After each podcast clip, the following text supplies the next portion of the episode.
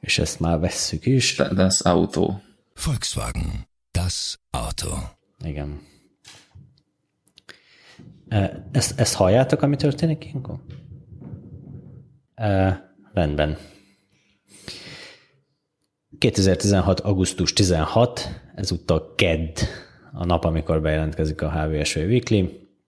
Gáffi Csaba vagyok, és itt van velem Asztolos Olivér. És Habók Lilla. És az első témánk az rögtön talán a legbosszantóbb, vagy idegesítőbb, vagy legfélelemkeltőbb az elmúlt egy hét terméséből. Ez pedig a Volkswagen és a távirányítós központi zár, illetve nem csak a Volkswagen érintett benne, hanem az egyik nagyobb autóipari beszállító, nem is csak autóipari beszállító, az NXP, amely viszont rengeteg más cégnek szállít be, gyakorlatilag az Alfa Romeo-tól a Dacia, Fiat, Ford, Mitsubishi, Opel, Peugeot, Renault, tehát rengeteg gyártó érintett ezekben a témákban. De pörgessünk vissza az elejére, hogy miről is van szó. Van egy kutatás, amelyben illetve néhány kutató a múlt héten zajló USENIX biztonsági konferencián bemutatta ezt a kutatást, amelyben az autós központi zárak biztonságát vizsgálták. Hogy miért fogtak ennek neki, meg úgy általában az autós biztonságot vizsgálni, annak prózai oka volt. A világon több helyen, többek között Dél-Kaliforniában is azt vette észre a rendőrség, hogy gyakorlatilag távolról nyitják ki a tolvajok az autókat, és vagy rögtön fogják az autót és viszik, immobilizer ide vagy oda, ajtózár ide vagy oda, vagy csak kinyitják az autót, és kirámolják az ott lévő értékeket. És mindenki tárol azért az autóban valamilyen értéket, tehát kezdve attól, hogy egy gyerekülés, ha még viszonylag új, ingyenes lehet, laptoptáska, autorádió, azért minden autóban van elvinnivaló termék, akár a csomagtartóra gondolunk, stb. Tehát a rendőrség 2013-ban, illetve még sokkal korábban is azt vette észre, hogy jönnek a tolvajok, és ilyen kis fekete dobozokkal gombnyomásra nyitják a tetszőleges autót, és rámolják ki azokat. És akkor kért fel konkrétan a dél-kaliforniai rendőrség néhány IT-biztonsággal foglalkozó kutatót, hogy ugyan próbálják meg meghatározni, hogy hogyan működnek ezek az eszközök, és mi ad lehetőséget a tolvajoknak arra, hogy kinyissák az autókat. És akkor indult egy ilyen komolyabb, hosszabb kutatás, aminek most az egyik epizódjához érkeztünk el. Ennek az előző epizódja az immobilizerekkel foglalkozott, és az is gyalázatos képet festett a biztonságról. A friss az meg ahogy mondtam már az előbb, a távirányítós központi zárral foglalkozott, és két része van. Kezdjük az elsővel, ez a Volkswagen Consent termékeire vonatkozik, tehát Audi, Volkswagen, Seat, Skoda. Alapvetően ez az, amit vizsgáltak a kutatók, de nagyon-nagyon hasonló rendszer dolgozik a Porsche-ban, illetve a Volkswagen koncern más termékeiben is. Oké, vissza a lényeghez.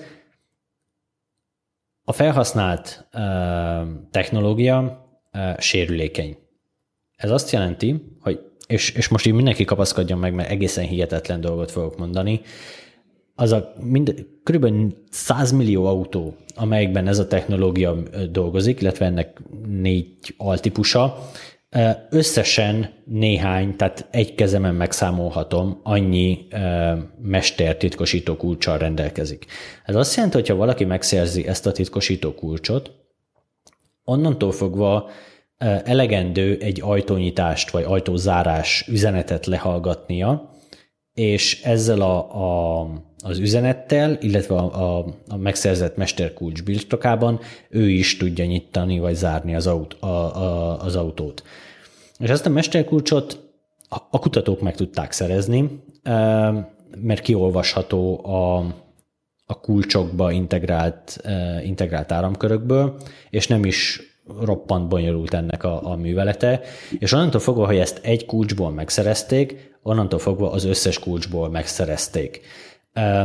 És ugye ettől sérülékeny a Volkswagen megoldása, hogy nem az van, hogy egy kulcsot meg kell találni, szét kell bontani, meg kell szerezni belőle a mesterkulcsot, és akkor egy autót fel lehet nyitni, hanem egy kulccsal gyakorlatilag az összeset. Olyan, mintha az ajtózárhoz egy típusú kulcsot mellékelnének minden autóhoz, és ha vettünk egy ilyen autót, akkor automatikusan az összes autót fel tudnánk vele nyitni. Tehát informatikai szemszögből úgy tűnik, hogy tehát a támadás típusa, vagy a sérülékenység típusa az, hogy a kulcsok disztribúciója az hát katasztrofális, egyetlen kulcs van minden autóhoz.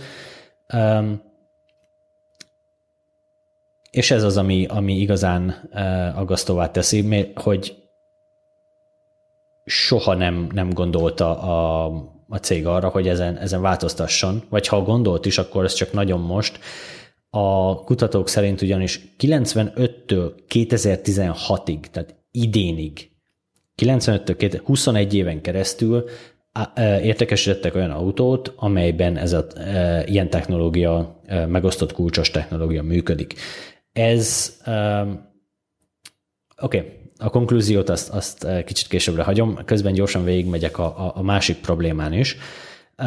Itt az NXP az egy viszonylag neves gyártónak számít, NFC csipekkel, illetve más viszonylag egyszerű vagy bonyolultabb integrált áramkörökkel foglalkoznak.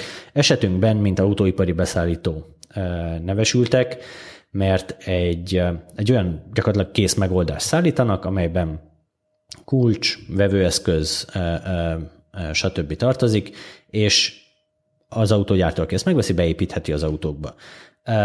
A probléma az, hogy ez a megoldás egy egyedi és problémás titkosító algoritmust használ, ezt úgy hívják Hitag2, vagy Hitag2, és ez az algoritmus, ez évek óta ismert, hogy támadható.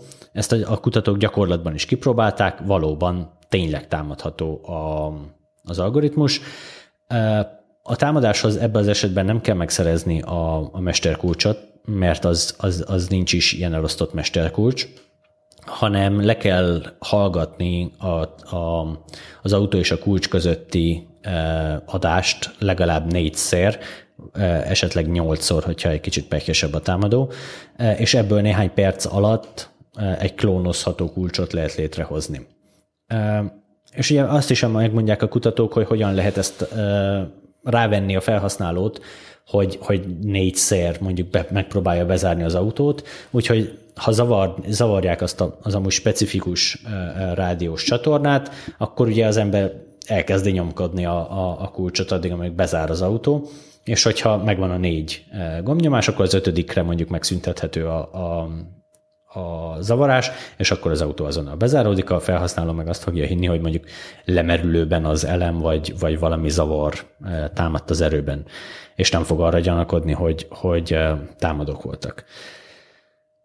Itt megint csak az a probléma amúgy, hogy ez évek óta ismert ennek az algoritmusnak, titkosítási algoritmusnak a hibája, és ennek ellenére vannak gyártók, akik idén beépítették ezt az autójukba, például a Peugeot vagy a Ford, annak ellenére, hogy az NXP figyelmezteti már a vásárlóit, hogy ezt ne építsék be az autókba, mert már nem számít biztonságosnak.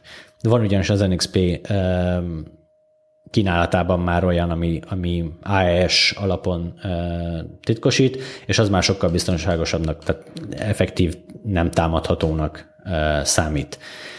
És hogy mire akartam ezzel az egész témával kiukadni, és miért tartjuk ezt itt nagyon fontosnak? Úgy tűnik, hogy az autógyártók és rengeteg olyan cég, amely nem az informatikából érkezik, és gyártással foglalkozik, egyszerűen képtelen elsajátítani azt a gondolkodásmódot, ami mondjuk így az informatikai cégeknek, tech cégeknek, fejlesztőknek az abszolút már a vérében van.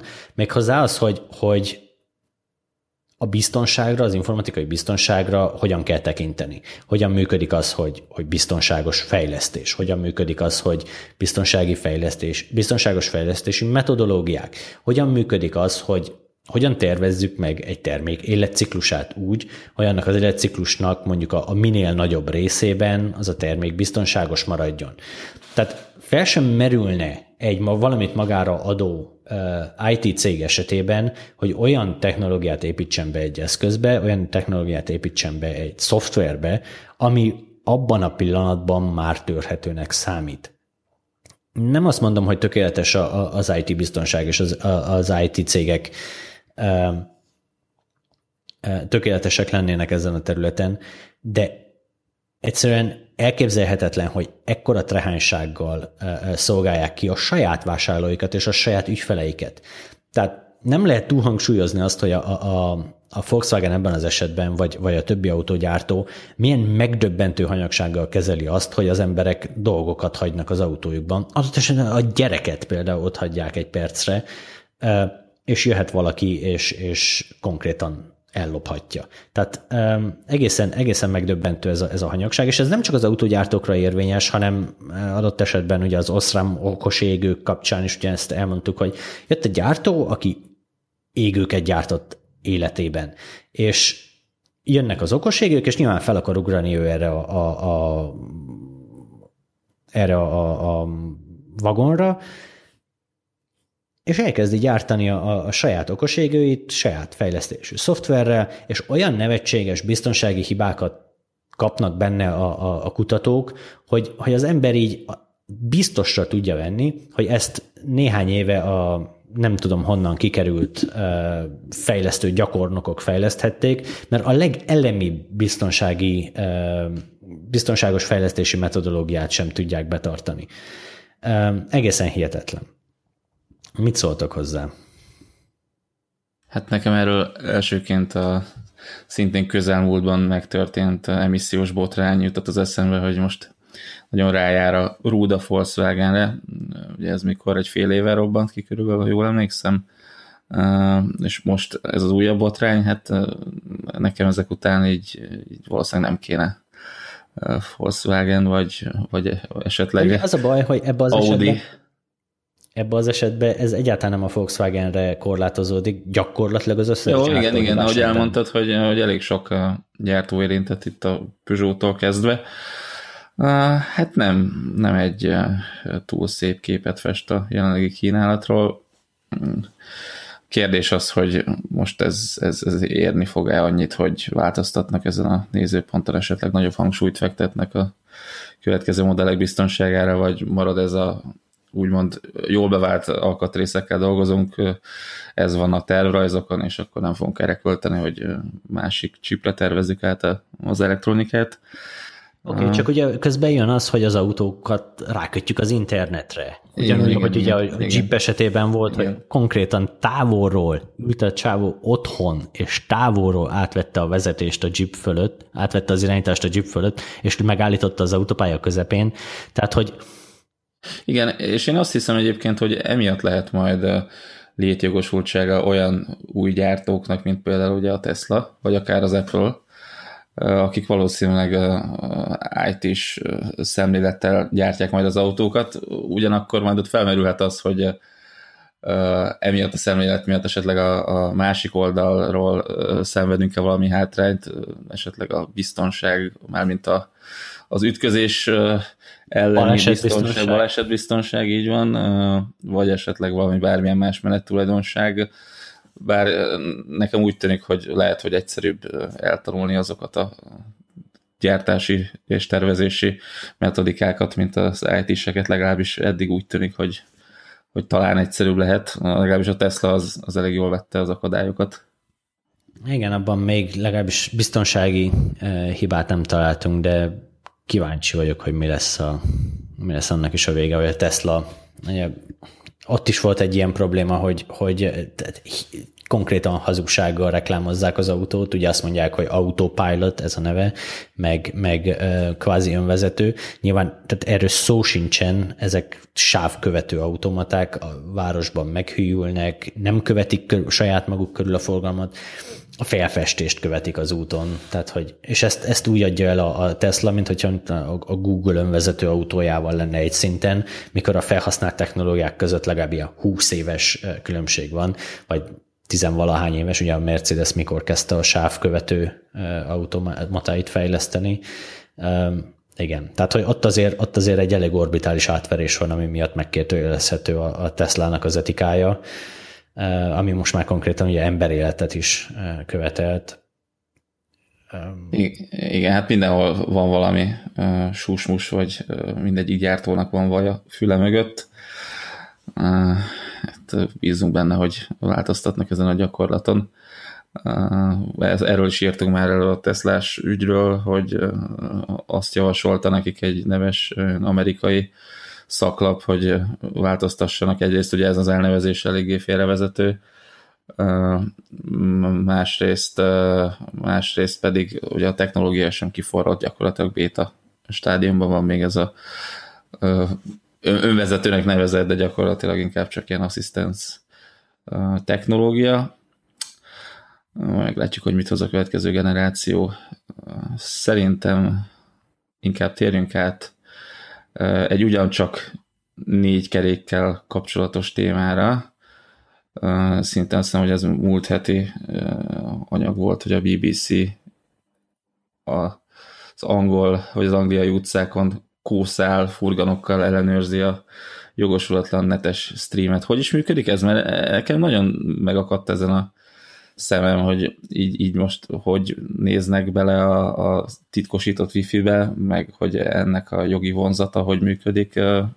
Mesélj már egy kicsit, Csaba, hogy milyen alapon működik ez az egész. Nagyon érdekes a köztévének Angliában a szabályozása, vagy Nagy-Britanniában. Ott mindenkinek kötelező, aki tévét vesz, kötelező tévé járulékot fizetni, és azt közvetlenül a tévéhez kell fizetni, ez a tévé licenc díj, és ez mindegy, hogy valaki a BBC-t, tehát a köztévét nézi, vagy valami mást, addig, amíg a tévét arra használja, hogy ő élő műsort nézzen rajta, és mindegy, hogy ez kinek az élő műsora, addig fizetnie kell. Ha csak egy DVD lejátszóra van rákötve, akkor nem kell fizetni, de hogyha ő ezt tévézésre, konkrét lineáris tévére használja, akkor viszont kell fizetni. Ez valami 51 néhány ezer forintnak megfelelő összeg háztartásonként talán. Azt hiszem nem tévénként van, de ebben ne idézz engem, nem vagyok ennek a szakértője. Na mindegy, csak arra akartam rávilágítani, hogy ez egy kötelező díj, amit be kell fizetni, és mint minden ilyennél nyilván vannak, akik ezt megpróbálják kikerülni valahogyan. És erre hozott létre a BBC annak idején egy adatbázist, amiben mindenki bekerül, aki tévét vesz Nagy-Britanniában, vagy tévét hoz be a határon, vagy valahogyan tévéhez jut. És akkor ők ezt az adatbázist tekintik ugye a fizetőknek, és aki nem fizet, annak még nagyon erősen meg kell indokolnia, hogyha rajta van ebbe az adatbázisba, hogy miért nem fizet. És a nagy változás az idén ősszel következik, amikor nem csak a tévézőknek kell majd fizetniük a műsorért, hanem azoknak is, akik interneten nézik, vagy appokon keresztül nézik. Tehát nem csak tévén, hanem ők okostelefonon, meg tableten is. És az is ugyan ez alá tartozik majd, és ugyanúgy nekik is ugyanennyit kell majd fizetniük. És akkor feltevődik a kérdés, hogy ugyanbizony hogyan lehet majd követni ezeket az embereket. Ugye ezekre nincsen adatbázis, és valószínűleg nem is lesz ilyen adatbázis, hogy minden okostelefont vagy minden tabletet lekövessenek, és arra sincs jogi lehetősége amúgy a BBC-nek, hogy mondjuk IP cím alapján, vagy bejelentkezős, fizetős kapu, valami ilyesmit húzzon a saját appja elé, nekik kötelező sugározni ingyen, majd aztán egy teljesen másik körön begyűjteni a pénzt. Nagyon érdekes. De igen, egy furcsa, tipikus brit szabályozói környezet. Na és akkor még egy dolgot kell tudni ahhoz, hogy értsük, miről szól ez az egész. Ez a TV licensing feliratú furgonok, ezek már régóta nagyon izgatják a britek fantáziáját. Ezekről kvázi hallgatólagosan igyekszik a BBC azt terjeszteni, de hogy így 60-as évek óta, hogy ezek képesek valahogyan mérni, hogy kinézi a tévét, és akkor így kiszállni, és megbüntetni azokat, akik visszaélnek és nem fizetnek licencet. És gyakorlatilag ennek a modernizált verziója lesz az. Erre amúgy sose volt bizonyíték, hogy erre képesek ezek a furgonok, és így be tudják mérni, hogy ki nézi a tévét. De hogy ennek lesz a modernizált verziója, úgy tűnik, az, hogy a Wi-Fi vevős furgonok mérik majd azt, hogy ki nézi a tableten, tehát hogy ki, melyik Wi-Fi hálózaton van olyan tablet, ahol éppen BBC-t vagy valamilyen tévéadást néznek. És az az érdekes, hogy még a tévé esetében nincsen tudományos bizonyíték arra, hogy ezt meg lehet tenni. A BBC most azt állítja, és ez hivatalos álláspont, hogy a Wi-Fi esetében viszont tudják analizálni a csomagokat, tehát a rádiós adatátvitelt, és tudják benne, meg tudják benne találni azokat a specifikus csomagokat, amelyek arra utalnak, hogy ott valaki tévét néz. Ez azért nagyon érdekes, mert ha titkosított a Wi-Fi, akkor elvben a csomagnak a tartalmához, ugye az mindenfele sugárzódik, tehát hogy az nem marad házon belül, vagy nem marad a szobán belül, az megy mindenfele, amerre a rádiósugárzás terjed, de hogy annak a csomagnak a tartalma nem fejthető vissza, sem az, hogy az honnan, hová tart, sem az, hogy az pont most egy BBC-s csomag, vagy egy valamilyen másik videó streaming csomag, esetleg egy sima HTTP csomag, tehát ez nem derül ki egy titkosított Wi-Fi hálózaton, de azt mondják a BBC szakemberei, hogy ők igenis képesek megkülönböztetni a streamekre specifikusan jellemző csomag méreteket, meg csomag típusokat, meg a ritmust, ahogy a csomagok jönnek, és ennek alapján így be tudják profilozni azt, hogy most akkor a tabletjén valaki a BBC iPlayer-t használja, és neki akkor októbertől vagy novembertől talán kötelező licencdíjat fizetnie. De ez nem csak inkább egy ilyen megfélemlítés, hogy szándékosan kiadtak egy ilyen nyilatkozatot, hogy akkor most inkább mindenki szépen befizesse, és ne kelljen esetleg egy bírsággal szembenézni. Nekem ez nagyon úgy hangzik, főleg a múlt alapján, hogy ugye ez már nem egy új kezdeményezés, hanem az elmúlt évtizedekben is kószáltak ilyen autók. Lehet, hogy ez csak ilyen urban legend. Pontosan. Keltés. Tudjuk, hogy eddig urban legend volt, azt nem tudjuk, hogy ezután is az lesz-e. És nyilván az IT-biztonsági szakemberek rögtön megszólaltak egyik, illetve másik oldalon is, és jelen állás szerint igazából nem tudjuk eldönteni, hogy képes lehet-e erre a BBC. Úgy tűnik, hogy legalábbis a szakemberek úgy tűnik, azt mondják, hogy talán ezt mégsem lehet megcsinálni, és mégsem lehet ezt bemérni.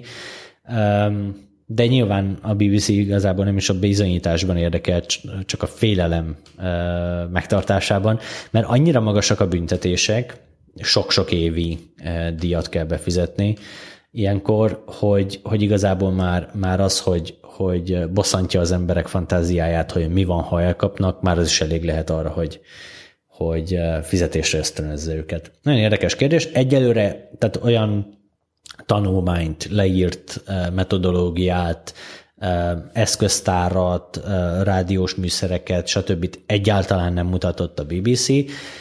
A Telegráfnak tartottak, a brit Telegráf újságnak tartottak egy demót, amiben elméletleg tudták ezt be tudták mutatni, hogy az egyik stream esetében nincsen videostream, a másiknál meg van, és akkor ennek alapján a laikus, amúgy IT-hez nem értő újságíró meggyőződött erről, hogy ez működik, de hogy ez még nem egy biztos dolog. Érdekes minden esetre, hogy máshol így megy a tévé, meg így megy az IT biztonság. Amúgy meg a BBC-nek lehetőséget ad az ottani adatgyűjtési, meg adatfeldolgozási törvény, hogy akár a Wi-Fi hálózatok forgalmát mérje, elemezze. Visszafejtenie nem szabad, azt hiszem, tehát hogy feltörni nem szabad, még akkor sem, hogyha erre amúgy egy gyengébb titkosítás esetében lenne lehetőség, tehát visszafejteni nem szabad, de magukat, a csomagokat ugye nyilván, amik szét vannak sugározva a világba, azokat meg el tudják kapni. Hát azt hiszem, hogy a WLP-t azt még fel lehet törni, a WPA-kat talán nem. A WPA-2-t is fel lehet törni, bizonyos titkosítás mellett, igen. Tehát ilyen 1-2 óra alatt fel lehet törni. De erre nyilván nincs engedélyük meg, ezt valószínűleg nem is teszik meg, az egy kicsit időigényes lenne, hogy minden háznál ott állnak, feltörik, még hogyha egyáltalán lenne rá joguk is. No, de akkor váltsunk témát, evezzünk más vizekre, a 4 kerékről a szilícium irányába. Újabb pénzügyi rekordot futott az Nvidia, ez már azt hiszem, hogy a sokadik negyedév, amiben ismét felül tudja múlni önmagát a vállalat. Számszerűen 24%-kal sikerült túlszárnyalni a tavalyi eredményt, ez több mint 1,4 milliárd dollár, és ami egyedülállóvá teszi ezt a negyedévet, hogy szinte az összes divízió növelni tudta a bevételét, amire a vállalat vezetője szerint már nagyon régóta nem volt példa. Nőtt a nettó profit is, azt hiszem 360 millió dollár körül ért véget a múlt hónap végén,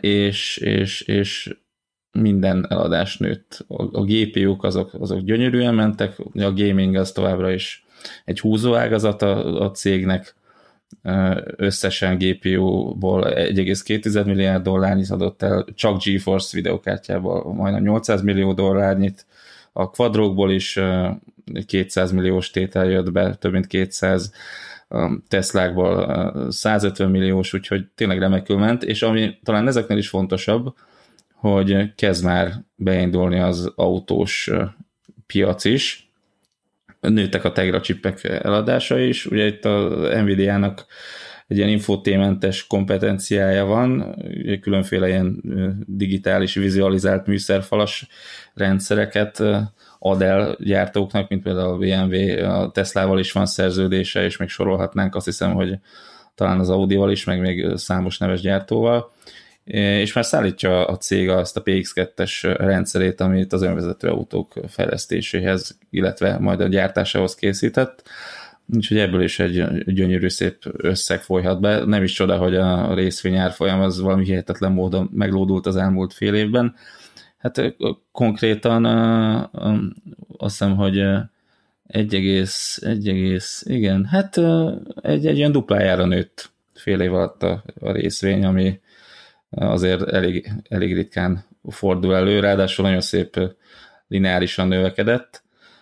Igen, ha eszedbe jut, hogy hol tartott fél évvel ezelőtt az Nvidia, akkor ez így valahol érthető, akkor még nem volt Pascal, és nem tudtuk, hogy ha lesz is Pascal, hová érkezik majd, mennyire lesz ütős, és akkor így gyakorlatilag még mindig az volt az emberekben, hogy hát volt ez a mobilos kísérlet, saját CPU-val, Denverrel, meg igen, hát az befutcsolt, az totál katasztrófa. Akárcsak az Intelnél hasonló bukás volt itt is. Így van, az nyilván erősen lenyomta azért a cégnek az árfolyamát, és akkor megint nem látszott, hogy ez most ekkora dobás lesz most megint a grafika, ekkora dobás lesz a HPC, tehát a nagy teljesítményű számítógépeknél a Tesla, a Pascal, és nem látszott az, hogy az autós biznisz az tényleg az valami tud lenni.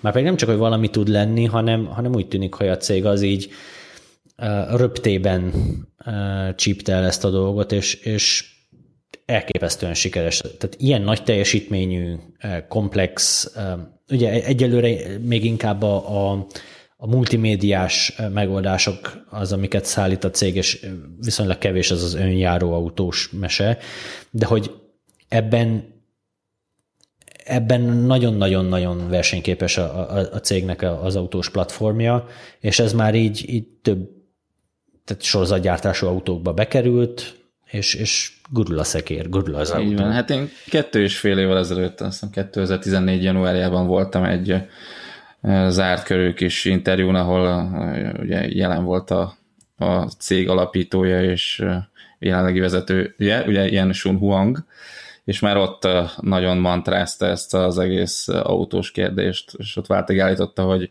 oké, most még csak egy chip van, de mit tudom, 2 év múlva már 2 chip lesz, aztán 3 nagy chip, és akkor így mindenki kicsit szkeptikus volt, én is csak így átmondom, persze szeretnéd, hogy nyilván minél több chip legyen, mert minél több piac, meg minél több bevétel, de én se gondoltam volna, hogy ezt így tényleg sikerül megoldani, és most úgy néz ki, hogy igaza lett már megint.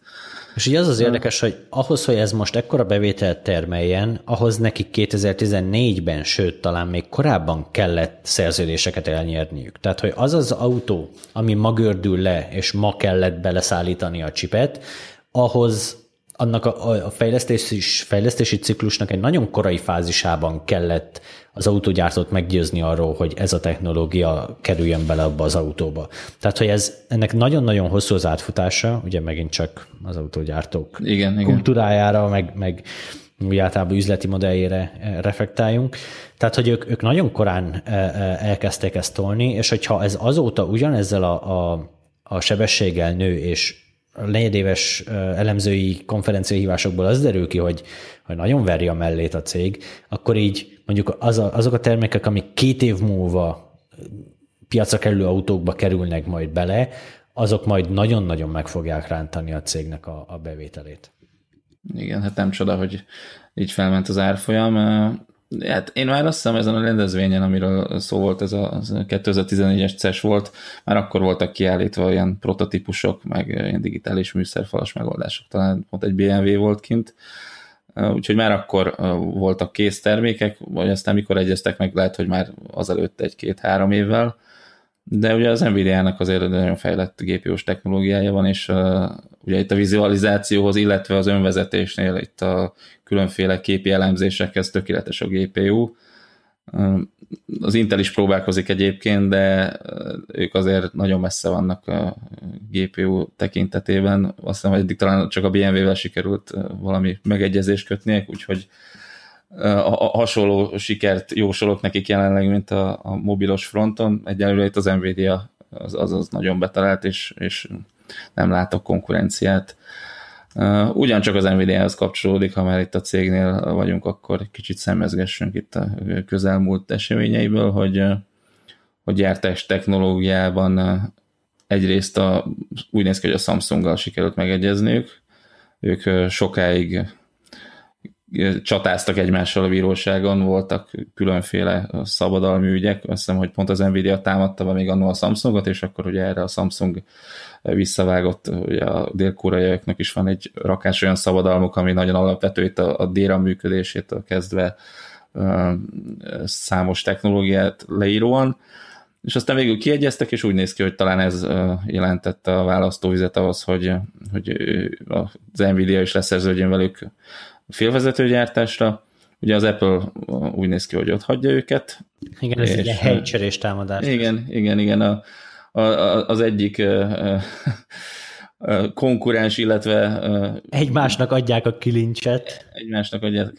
És ugye az Apple-el is, talán még van is fennálló jogi ügy, azt hiszem, hogy nem zárult le még az összes.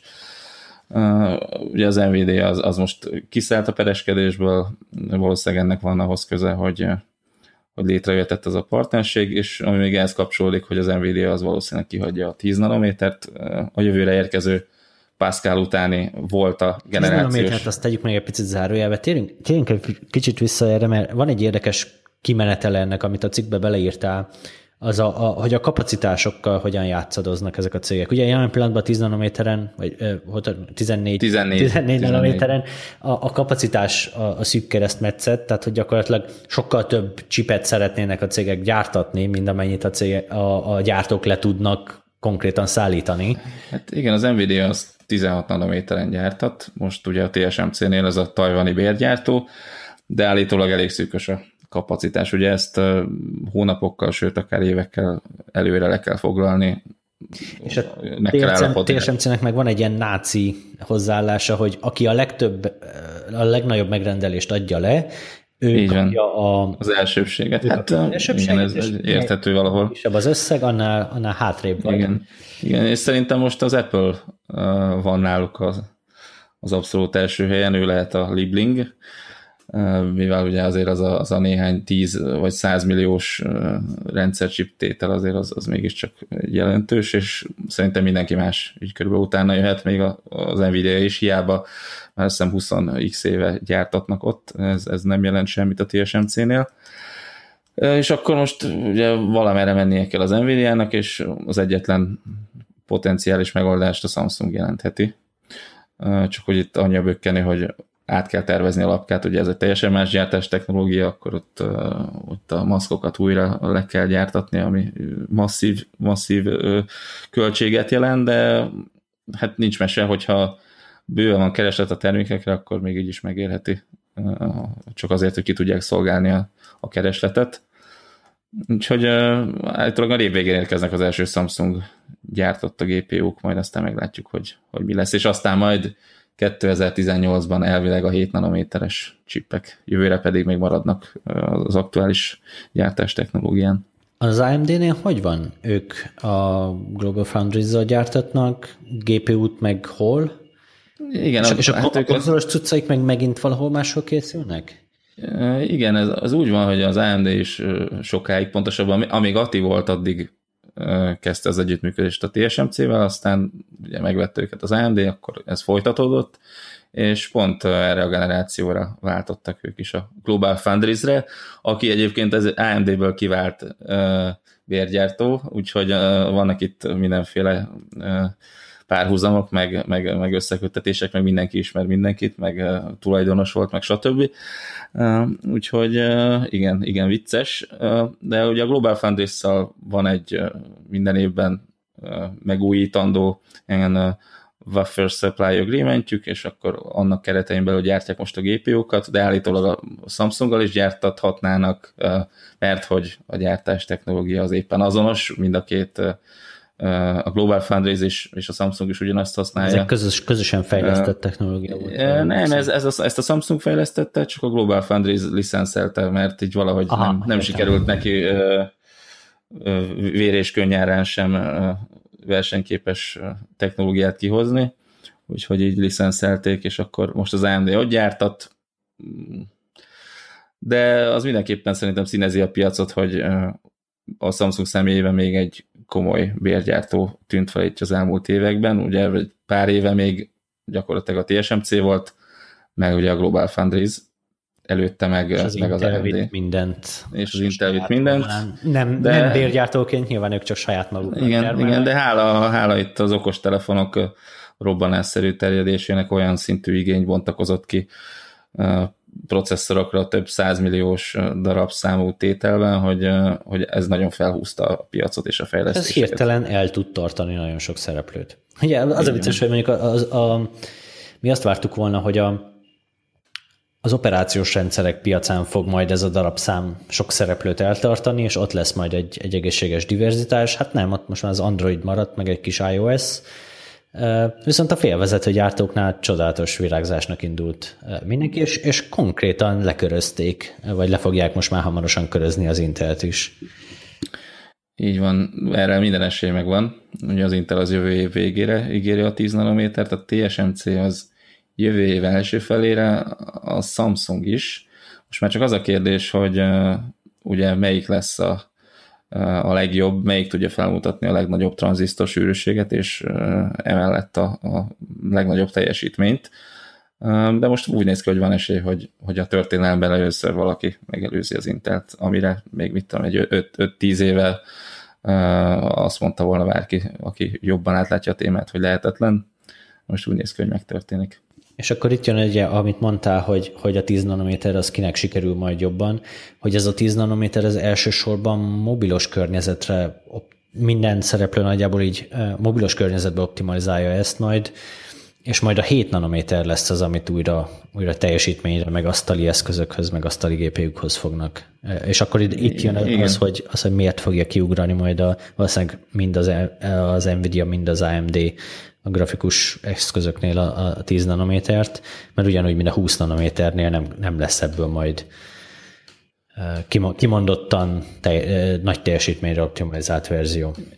Így van, de én azért kicsit még szkeptikus vagyok ebben, ugye ez a TSMC házatájáról jött, a 20 nanométerrel is a TSMC-nek volt problémája, a 10 nanométer az, hogyha tényleg igaz ez a Samsung 4 GHz-es processzor, akkor az még akár versenyképes is lehet, ugye a Samsung és a TSMC az teljesen különálló fejlesztés, könnyen lehet, hogy a Samsung megoldás az alkalmas lenne erre, ugyanakkor ott van az is, hogy most újra egy új gyártás technológiába belefektetni jövőre, akkor az újra több 10 vagy akár 100 milliós tételt is jelenthet egy gyártónak, csak az, hogy egyáltalán beindíthassa a gyártást, és az lehet, hogy nem éri meg, jobban megéri a már meglévő gyártás technológián egy finomított mikroarchitektúrát kihozni, és akkor majd 7 nanométerre ráállni, ami valószínűleg nagyobb előrelépést hozhat, úgyhogy itt azért stratégiai, meg üzleti szempontok is közrejátszanak.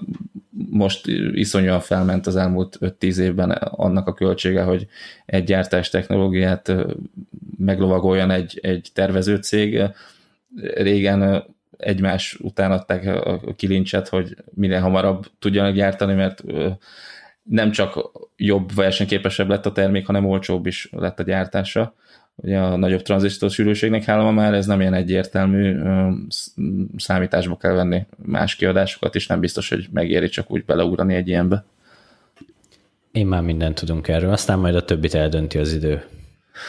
Így van. Na és akkor térjünk rá a mai utolsó témánkra. Elkelt az SGI, a számítástechnika egyik ikonikus patinás márkája, a Hewlett Packard vette meg. Ma már az összeg az nem számít túl nagynak, 275 millió dollárba fájt a HPE-nek, és 2017 első negyedévében zárul le. No, beszélgessünk erről egy kicsit, hogy miért ilyen alacsony az összeg, meg honnan, hova, hogy fejlődött, vagy hogy fejlődött vissza ez a cég, a Silicon Graphics. Hát igen, ennek az az érdekessége, hogy a 90-es években 7 milliárd dolláros bevétele is volt ennek a cégnek, és 10 000 főt foglalkoztatott, és ehhez képest így napjainkra 533 milliós bevétele volt, és azt hiszem, hogy nagyjából 1000 főt foglalkoztattak. És ennek a témának utána néznem egy kicsit olyan volt, mintha számítógép történettel foglalkoznék, ugyanis akkor alapult ez a cég, amikor én még meg se születtem, és akkor volt a fénykoruk, mikor épp gyerek voltam. De így utána nézve azt találtam, hogy az első komoly dobásuk ez a Geometry Engine volt, ami egy chip, amit kifejezetten a geometriai számításokra és a 3D-s megjelenítés gyorsítására fejlesztettek ki, és olyanokkal versengtek, mint például a SAN, vagy pont a HP, és elsősorban a filmiparban volt nagy szerepük, és filmgyártók vásárolták ezt a technológiát, és közben kikerestem még néhány adatot, hogy milyen filmekhez használták ezeket az SGI, illetve Silicon Graphics gépeket. Például a Jurassic Parknak az első, második, harmadik részében is, a Shrekben, a Star Warsnak az első epizódjában, vagy a Terminátorban, és a Jurassic Parknak az első részéhez így kötődött egy ilyen ikonikus mondat is, amikor egy kislány meglátta a gépet, és így felkiáltott, hogy ez Unix rendszer, ezt ismerem. És ezt azóta is nagyon sokat idézik. És a Jurassic Parkról még azt az érdekességet lehet tudni, hogy összesen 14 percig jelentek meg benne dinoszauruszok, és ezek közül összesen 4-et készítettek számítógéppel, viszont ezeknek hatalmas hatásuk volt akkoriban, és 2 évvel később viszont már megjelent a Toy Story 1995-ben, ahol a karaktereknek a világítását, meg az animálását is végig SGI gépekkel készítették. Tehát gyakorlatilag ezek az eszközök voltak azok a munkaállomások, ami előtt ültek a az óriási, akkori szemmel óriási 19-es monitorok előtt, meg még annál is nagyobb monitorok előtt ültek az animátorok, és ezen rajzolták, meg animálták a kis, nyilván a szereplőket. Majd ugye az egészet elküldték a server farmra, ahol aztán hosszú hetek alatt gyakorlatilag lerenderelte a gép, a gigantikus gépek ezt, de hogy a munkaállomások azt az SGI szállította. És vajon mi vezetett odáig, hogy ez a $6 millió bevétel, ez gyakorlatilag mára szinte teljesen elolvadt, hogy tök különböző problémára vezetik vissza. Egyrészt a vezérigazgatókra. Ezek közül az első az Ed McCracken volt, az ő idejében voltak ezek a több milliárdos bevételek. Ő 1984 és 97 között vezette a céget. Viszont nagyon érdekes legendákat találni erről is, hogy ilyen $10,000 fogyasztásokat hagyott egy éjszaka a bárban, vagy $8,000 vacsorázott különböző amerikai hírességekkel, és hogy ezeket mind a cégre terhelte, de hát ennek ellenére azért jól ment nekik. Viszont utána jött Richard Belluzzo, akinek viszont több ilyen elhibázott terméket is tulajdonítanak. Az egyik ezek közül a Visual Workstation volt, amit ahelyett, hogy az SGI-nak a saját IRIX operációs rendszerével adtak volna ki, helyette Windows NT 4.0-et és Windows 2000-et futtatott ez a gép. És ez egy nagyon elhibázott ilyen termékstruktúrának bizonyult.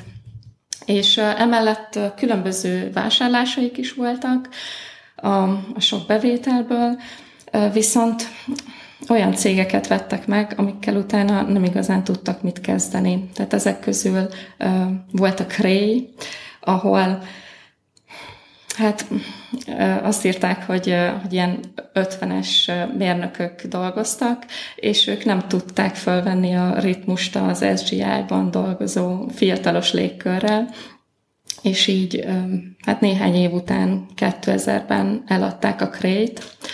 A másik 90-es években felvásárol két cég pedig az Alias és a Wavefront volt, akik 3D modellező szoftvereket fejlesztettek. Ezt a kettőt egy cégben egyesítették, viszont ezeket is eladták 2004-ben $57 millió, és ennek az érdekessége, hogy az Aliast néhány évvel később $182 millió vették meg. Tehát, hogy sokkal jobb üzletet is csinálhattak volna ebből az egészből. Meg, ahogy olvasom, még az is egy komoly problémát jelentett, hogy itt időközben a 90-es évek, főleg második felére elég mainstream-é vált az a termék, vagy az a számítási teljesítmény, amit korábban csak a Silicon Graphics tudott kínálni, például ugye itt a említett Nvidia, vagy az ATI, a mostani AMD, vagy egy Intel már ugyanazt a teljesítményt, vagy akár jobbat is tudott kínálni. És hát ez annyira... ez nem csak az SGI-t, ez rengeteg szereplőt lesorolt a piacról. Persze. Igen, tehát gyakorlatilag ennek az áldozatává váltak, hogy kiszorította őket a mainstream technológia. Az iparági szabvány, inkább így mondanám. Igen, az iparági szabvány. Hát, jó, igen. Helyett jöttek igen, a nagy sorozatban gyártott nem egyedi csipek. Amelyeket töredékáron lehetett pontosan emiatt legyártani. És így van. A skálázás, meg a méretgazdaságosság az kivégezte ezeket a cégeket szó szerint. És ugye nyilván ők is válthattak volna, ahogy ugye Lilla is mondta, Windowsra, meg x86-ra, de ott viszont fel kellett volna venniük a versenyt azokkal a cégekkel, a HP-val, a Dell-lel, az IBM-mel, amelyek szuperolcsó, tehát az SGI-hoz képest szuperolcsó workstationokat árultak, és ezt viszont a cégnek a költségstruktúrája nem bírta el, konkrétan ennyiért ők nem tudtak számítógépet gyártani. Tehát ugye akkora forradalom volt a Dell annak idején, meg a Compaq, üzleti modellben is, amit egy SGI, ez képtelen lett volna bármilyen formában lekövetni. Megpróbálták, de gyakorlatilag percek alatt füstbe ment az egész sztori, úgyhogy ők el is mentek ehelyett ilyen nagy teljesítményű számítógépek fejlesztése, végül szuper számítógépek fejlesztése. Ez mindig egy kis láb volt amúgy az SGI-nál, egy idő után viszont ez lett az egyetlen láb. És végül aztán ez az, amit most ugye a HP Enterprise meg is vesz, egy ilyen szuper számítógépes technológia csokor, ami remélhetőleg életben marad majd a HP-nál, és valamilyen formában talán még a logót, meg hát a régi logót nem is, de legalább ezt az újabb bacska logót, ezt még megtartják. Kíváncsi vagyok, hogy megmarad-e a márkanév, vagy nem erőlteti ezt a HP. Lehet, hogy ez egy máshová pozícionált termék lesz, vagy szuperszámítógép, mint a HP saját rendszerei. Majd meglátjuk, kíváncsi vagyok, hogy milyen formában fog tovább élni az SGI. Rendben. Mára ennyi témát szántunk nektek. Én azt hiszem, hogy mindent kiveséztünk, és találkozunk mikor is? Pénteken vagy jövő héten? Legközelebb. Találkozunk legközelebb. Legközelebb, így van. Ez a legfontosabb. Az RSS pingel majd a HVSV főoldalán ott lesz, a Pocketcast-ban letöltődik, és akkor majd tudni fogjátok, hogy mikor is jön majd ez. Így van, köszönjük, hogy most is minket hallgattatok. A viszonthallásra. Viszhall. Sziasztok.